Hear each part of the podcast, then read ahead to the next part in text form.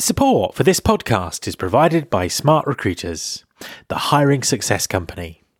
Smart Recruiters offers enterprise grade recruiting software designed for hiring success. Move beyond applicant tracking with a modern platform that provides everything you need to attract, select, and hire the best talent. From candidate relationship management to programmatic job advertising, recruitment marketing, collaborative hiring, and embedded artificial intelligence. Experience a talent acquisition suite with intuitive user experience that candidates, hiring managers, and recruiters all love. Leading brands like Bosch, IKEA, LinkedIn, and Visa use smart recruiters to future proof talent acquisition and expand their businesses globally.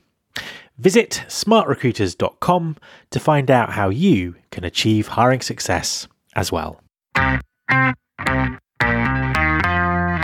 There's been more of scientific discovery, more of technical advancement and material progress in your lifetime and mine than in all the ages of history.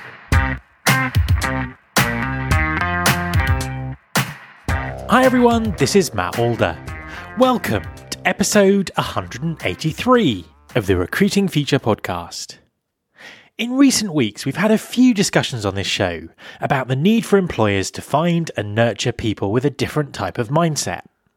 Digital transformation and exponential business change mean that employers need to be thinking very differently about talent.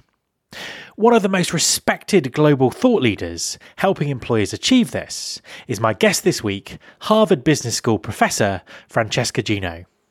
Francesca focuses on the psychology that drives people's decisions at work and is the author of the best selling book, Rebel Talent. Enjoy the interview. Hi, Francesca, and welcome to the podcast. Hi, thank you so much for having me. An absolute pleasure to have you on the show. Could you just introduce yourself and tell everyone what you do? Absolutely. My name is Francesca Gino. I am a professor at Harvard Business School and I'm interested in the psychology that drives our decisions at work. And recently, I wrote a book called Rebel Talent, where I get to explore some of the decisions that we make at work that might not lead to great happiness, performance, and innovations, and how is it that we can do better on that front. Now, I've read the book and it's uh, it's great. It's a really interesting topic, and you cover it with some great thinking and some great examples. Um, for for people who haven't read the book, could you just give us a, a quick synopsis? Tell us um, tell us a little bit about what it's um, what it's about. The book is about rule breaking as a constructive rather than a destructive force We often think about rebels as people to avoid or people that we don't appreciate in our businesses. We tend to think of rebel as the annoying colleague that gets in our way as we're trying to get things done.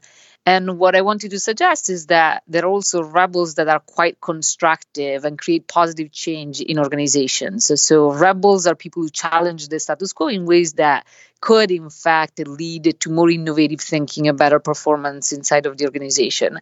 And to me, given the world we live in today, a world that seems to be ever more uncertain with problems that comes our way that are even always more complex what we need in terms of talent in organization is people who are more rebellious. Because the rebel in a sense undaunted by novel situations and idea is able to adapt to change as a matter of course. Obviously the book is full of examples of rebel talent. Could you perhaps share one of those? One of the examples that was very inspiring for the book is the example of a chef, an Italian chef called Massimo Bottura.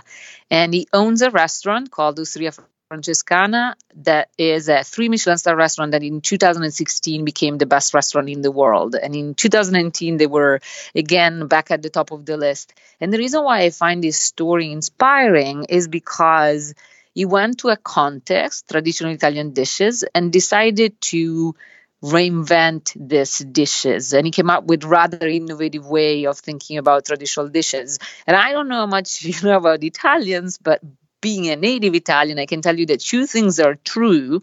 One, there are lots of rules when it comes to cooking, from the way you pair a certain type of pasta to a certain type of sauce, all sorts of rules that need to be followed. And second, we cherish our old ways, especially when it comes to recipe that have been passed on for centuries.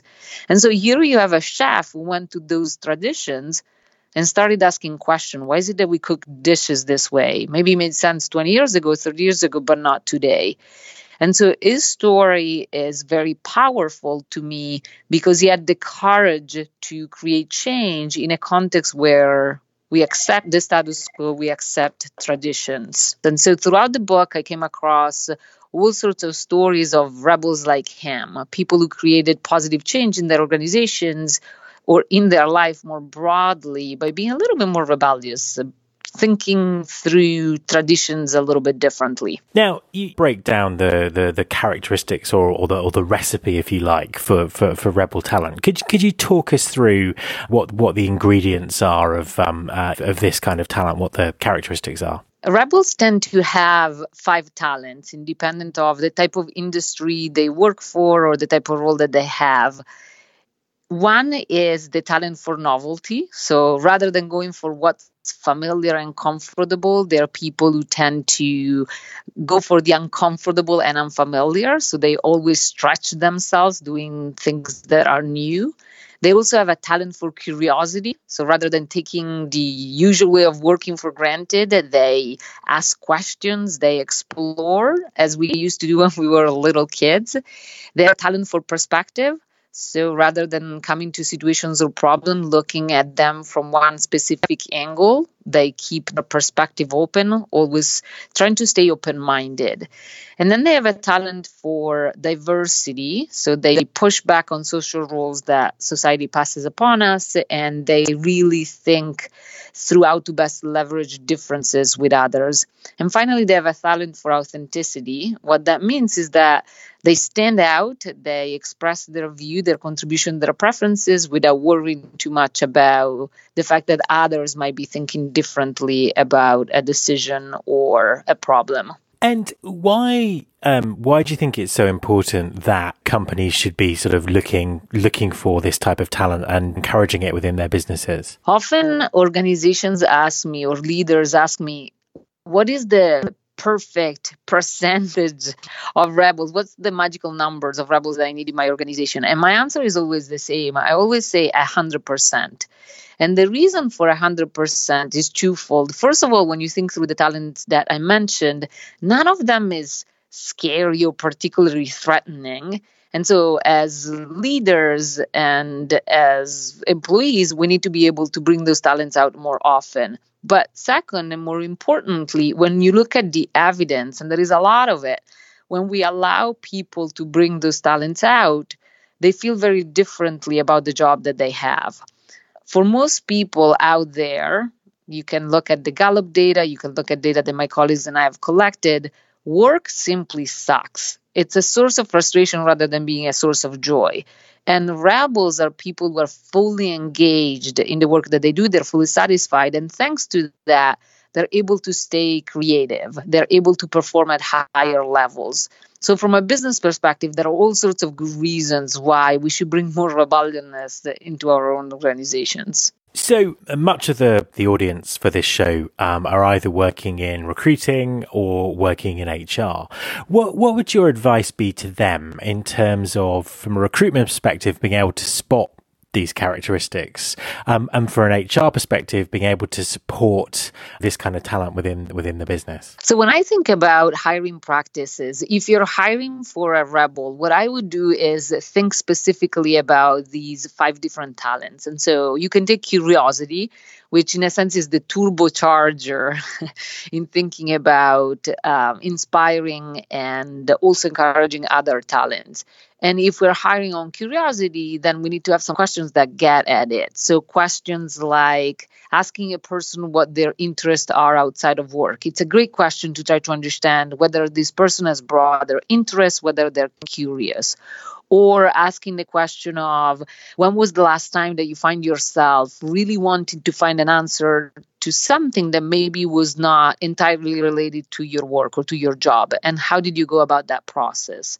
Or last time you traveled to a different location for work did you have dinner in the hotel or did you explore the city these are the type of questions that allow us to understand whether a person is more or less curious naturally and then if you take other talents um, for authenticity i think it's actually quite easy to figure it out. Often, uh, people who run interviews ask the question, What's your major weakness? And often the answer that you get is, I'm too much of a perfectionist or something similar to that. That's a great clue that probably the person is not being very authentic. And so, can you actually talk about your weaknesses in a way that is genuine? And for perspective, maybe give them a problem or an issue that the organization is struggling with there is a CEO and founder of a startup in New York called Fire that does just this. So when she brings in new people and she gets to talk to them, she gives them problem that the organization is facing, and then she tries to pay really close attention to their answers, and she's trying to understand how these people, these candidates, are thinking through the answer and whether that is a different way from the way she thinks through the answer. So basically, she's hiring people she knows are thinking differently from her and the rest of the team. And in a sense, she's hiring people who she knows she's likely to disagree with. And so those are all questions or little insights in terms of how is it that we figure out whether these people are bringing these talents versus not. And then there are all sorts of interesting uh, small changes that we can make on a day to day basis once they're actually in the business, in the organization. So take authenticity. With my colleagues, we worked with a variety of organizations where what we decided to do is do a little intervention right at the moment where the person was joining the company. And so we gave new recruits half hour on the first day of the welcoming process to think about what's unique about them in what ways they feel authentic and how is it that they could bring that authenticity out in the work that they do. And that moment of reflection was actually quite important and it translated into better integration with the rest of the team with the rest of the organization. It translated into better performance on the job.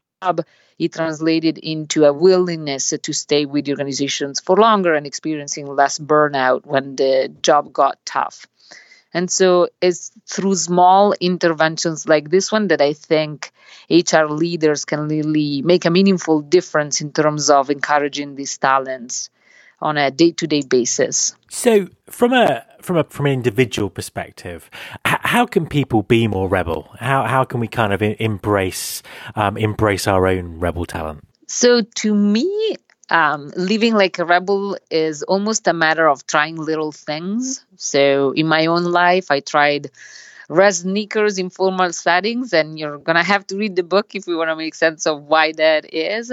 But it also takes a broader commitment to exploring ways of being in the world that might at first feel wrong or possibly even destructive. It feels uncomfortable to try out these talents or to let them come out because, in a sense, we're fighting against our own human nature.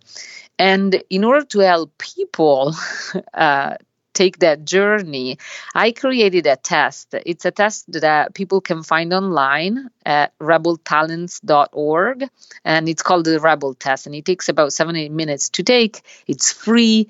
And once you take the test and answer the question, you're going to receive feedback on the type of rebel you are. And if people come out as pirates, it's actually a very good thing. So it's a good uh, starting point. And then I created some feedback for the different rebel types. And so I did that with the intention of helping people start this more rebellious journey, given that there are so many benefits that come with it. Fantastic, and um, I will be taking that test as soon as we as soon as we finish this interview. Um, uh, final question: So, in, in in sort of doing all the research for for for the book, what was the thing that surprised you most? One of the things that surprised me most was to see rebelliousness across the board. So it's not that you need to be in a particularly creative environment or in a particularly innovative organizations in order for rebelliousness to produce the good effects that we talked about. In fact, some of the organizations that I visited and studied as I was working on these projects are very much organizations that are not like that fast food chain in the middle of Tennessee, call centers in India, places where you wouldn't expect uh, people to bring out their talents, often because the job is very scripted or because there is a clear focus on efficiency and executing to excellence. And so, my intention and the surprise was to see that no matter what the context is, there is always the possibility in small step to bring out curiosity in people, to bring out novelty, authenticity, perspective, diversity. That all these talents can exist across contexts. So, where can people find you and where can people find the book? so, there is a book website called rebeltalents.org, and there is a lot of information about me. There is also more information about the book, and so I'm hoping that people are going to check that out. Francesca, thank you very much for talking to me. It was such a pleasure. Thank you for having me on the show. My thanks to Francesca Gino. Before you go, I just wanted to let you know about an event coming up which will be of particular interest to those of you who are working in in house recruitment. On May the 9th, thousands of in house recruiters, industry visionaries, and disruptors will gather in Manchester, England for the return of In House Recruitment Live. This one day exhibition and conference will present an abundance of opportunities for you and your team to push boundaries and discover new and better ways of recruiting.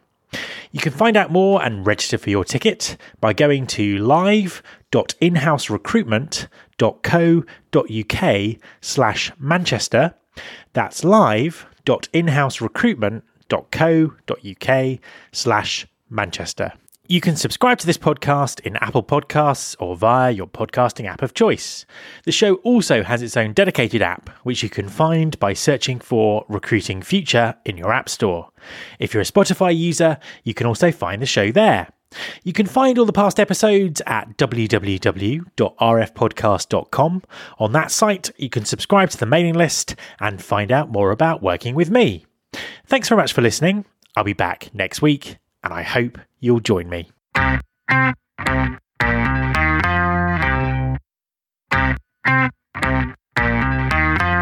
This is my show.